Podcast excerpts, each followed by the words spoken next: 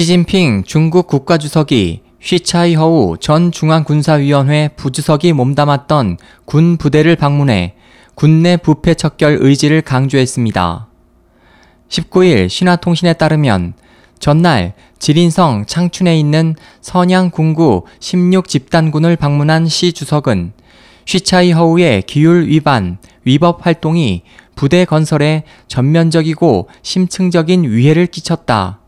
쉬차이허우의 영향을 철저히 제거해야 한다고 역설했습니다.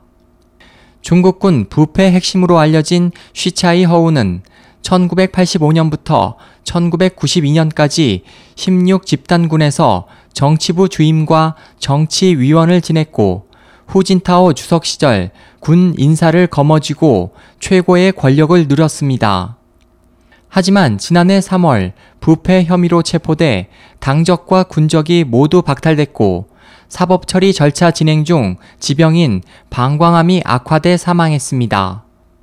중화권 매체 도웨이는 시 주석이 베이다이허 회의가 임박한 상황에서 16 집단군을 시찰한 것은 군대 개혁 의제를 제기하기 위한 것이거나 부패 혐의로 조사 중인 과보슝에 대한 처리 결과 발표를 위한 밑작업일 수 있다고 분석했습니다.